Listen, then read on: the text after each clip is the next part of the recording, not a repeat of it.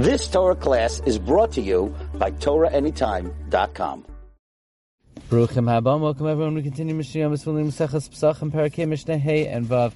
HaPesach, the Karban Pesach Nishchat B'Shalish Kitos, was shechted in three groups. Shenemar, like the pasuk says in Parshas Boy, Teshachatu Oisai Koil Kahal Adas Yisrael, and they will shecht it the entire congregation of the community of Israel.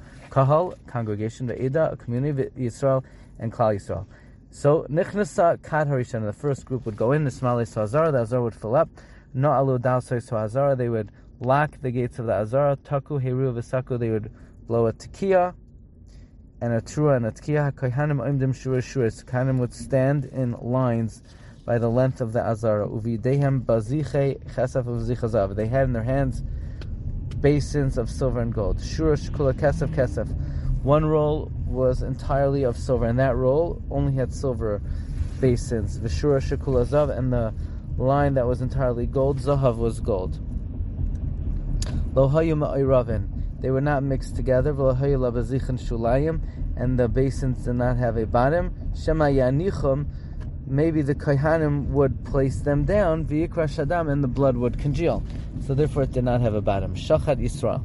The Yisrael shechted the Karm Pesach, v'kibel hakoyin, and the koyin was makabel the dam, noisnei lechaveroi, and the makabel would give the bazach to his friend, the chaver chaver, and he would pass it to his friend, u'makabel samale, and he would accept the full bazach from his friend next to him, u'machzer sarekan, and the empty basin from the koyin who already did the zrika, he would exchange with him. In other words, first one koyin would pass the full basin because that was a mitzvah, and then that koyin would hand back an empty basin. But first, the full basin was passed before the return of the empty one because to hand the full basin is a mitzvah, and to return the empty one was tashmishe mitzvah. Kohen hakaroiv etzel hamizbeach zarkoi zrika achas. The kohen that was close to the mizbeach would sprinkle one sprinkling from the basin, keneged hayisoid, opposite the yisoid of the mizbeach. The belita, the protrusion of the yisoid, did not encircle all the sides of the mizbeach. Only it was nimshach in the marav and in the tzafayin. So they would sprinkle it one zrika keneged the yisoid. Wishing everyone a wonderful day.